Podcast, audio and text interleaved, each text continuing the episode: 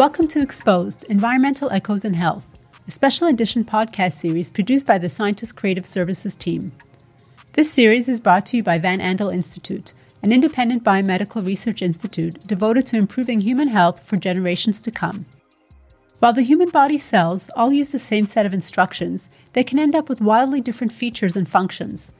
Beyond the information stored in DNA, factors within a person's environment, including chemicals, microbes, and their diet, change how cells work.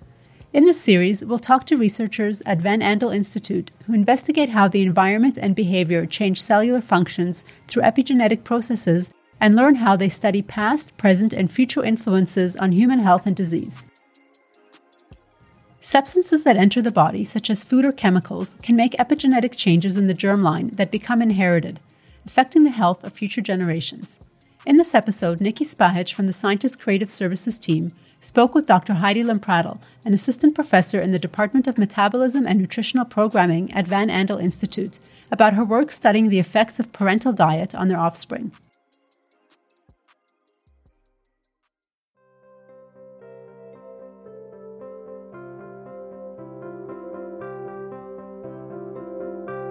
As organisms interact with the world around them, factors in the environment that end up in the body can leave lasting marks. Some of these factors are mutagens, agents that produce DNA mutations, while others cause epigenetic changes such as DNA methylation or chromatin rearrangements that affect gene expression without altering the DNA sequence. These epigenetic changes contribute to health and disease phenotypes in ways that researchers are just beginning to unravel. Dr. Heidi Lempradl turned to a career in science once she realized her fascination with the natural world around her. What began as a curiosity about nature took her on an academic journey that culminated in a position at Van Andel Institute. I was always very interested in complexity and the connectedness of things. And maybe that's why I landed on epigenetics. I'm fascinated by how our environment shapes our lives, how an experience can lead us down a different trajectory depending on what happened to us and when it happened to us. Our genome determines our macroscopic appearance, the color of our eyes, the hair color. Our epigenome determines all the little subtleties between us. Monozygotic twins have basically identical DNA. And if everything was determined by our genes, then these two individuals should be exactly the same. I think we can all agree that they're not It becomes very apparent when we look at the discordance of disease. So if one twin might develop a disease and the other one not, despite growing up in the same environment. So a lot of these things are determined by our epigenetics. Lempradl now studies epigenetic changes that stem from chemical exposures and changes in diet. How diet affects the body beyond weight is something that interests many scientists. In fact, some of the earliest evidence of epigenetics in humans comes from researchers analyzing the offspring of people who suffered through extreme starvation. One such example is the Dutch hunger winter, which occurred during World War II. A part of the Netherlands was cut off from food supply because the German army had destroyed the food corridors.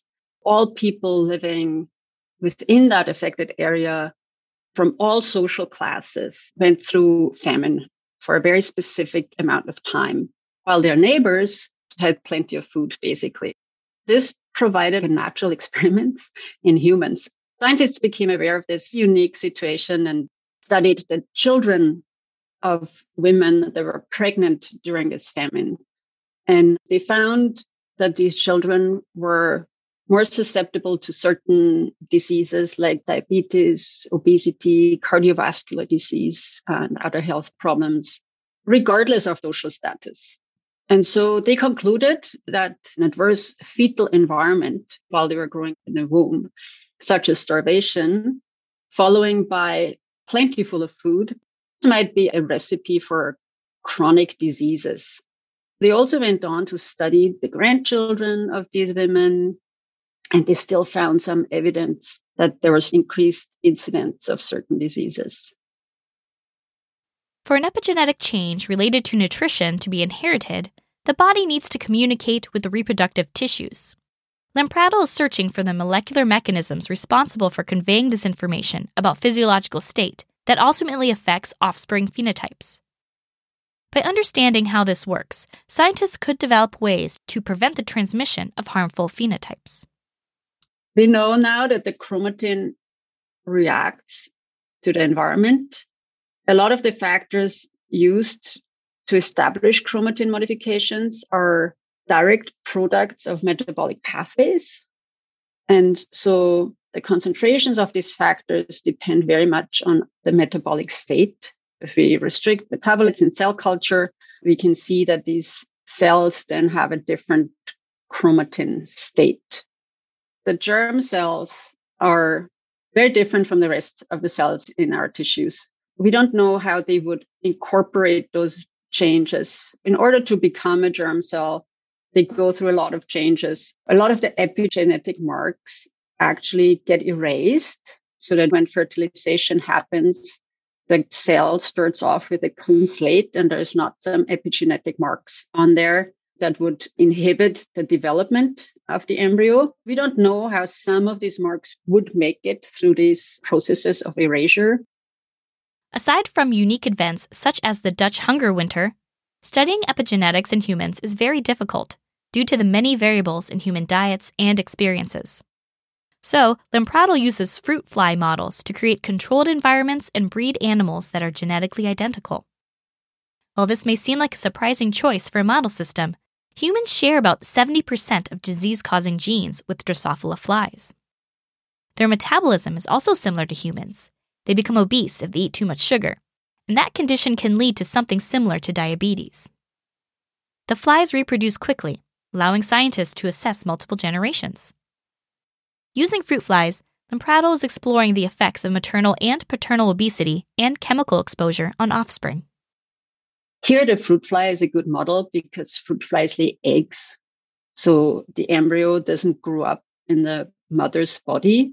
The maternal environment during development is removed from this equation and it lets us study the impact of the environment before fertilization so we have a few phenotypes that we focus on in the lab. Obesity is one of them, but we also look at the activity of flies. We put flies in an instrument that measures their movements. That lets us look at effects on, for example, sleep. Just like us, they have a circadian behavior. They sleep at night. They're most active in the mornings and evenings, and then they go through a siesta during the day. Chemical exposure changes these behaviors. Something that we're also looking for with these activity assays is hyperactivity. Sometimes a fly is super restless and moves around all the time without having that, say, midday siesta. In the lab, we're trying to focus on phenotypes that relate to human disease. We choose our assays really carefully to have that human relevance.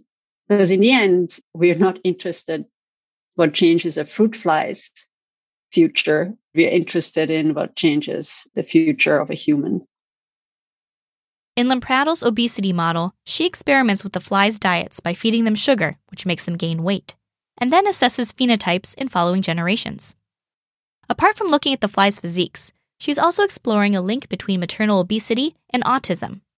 An idea based off of epidemiological studies in humans that suggests that children of obese mothers are more prone to develop autism spectrum disorders.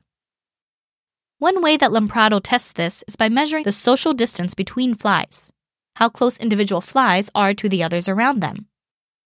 If certain flies can't keep the proper distance from others, this might be indicative of impaired social awareness traits that are shared with autism spectrum disorders. In her chemical exposure work, Lempradl subjects flies to various compounds, later removes the chemical stress, and then collects the mother's eggs, letting the offspring develop in a healthy environment before assessing their fitness.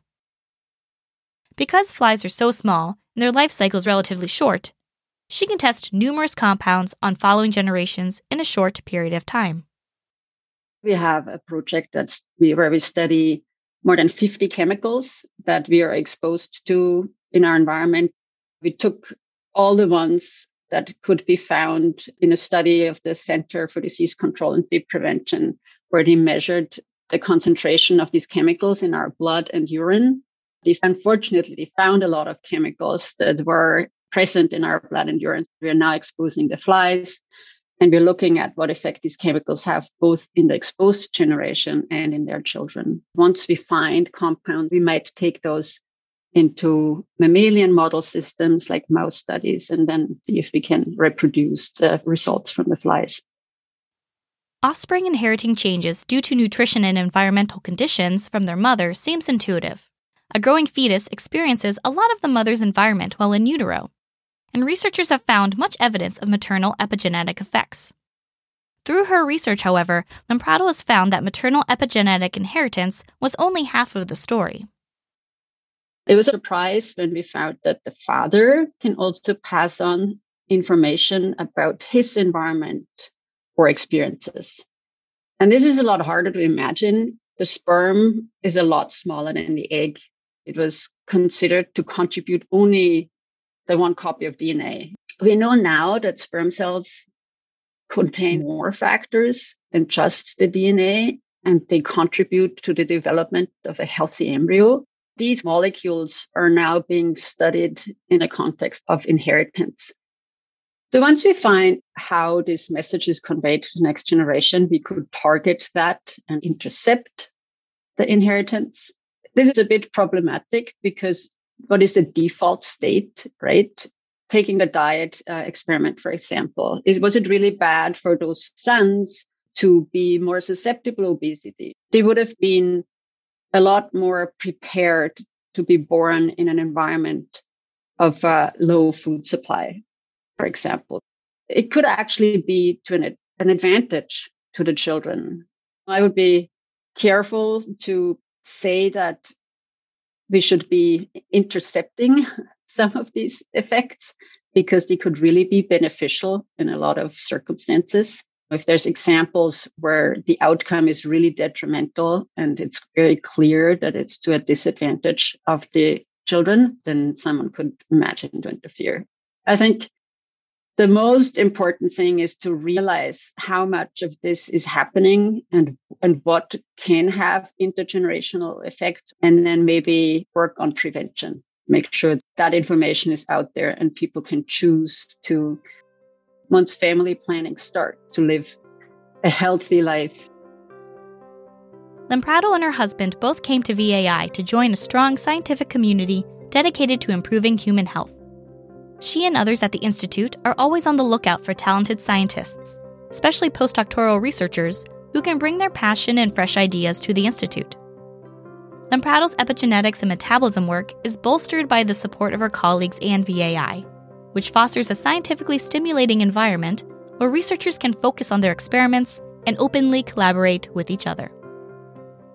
The outstanding leadership, fantastic colleagues, you know, the really fascinating science that's going on and the opportunity to be part of something growing, an institute that is working on carving out its place in the world of science. Almost exactly four years ago now, we moved here with our two children, and uh, we have we have loved every moment of it.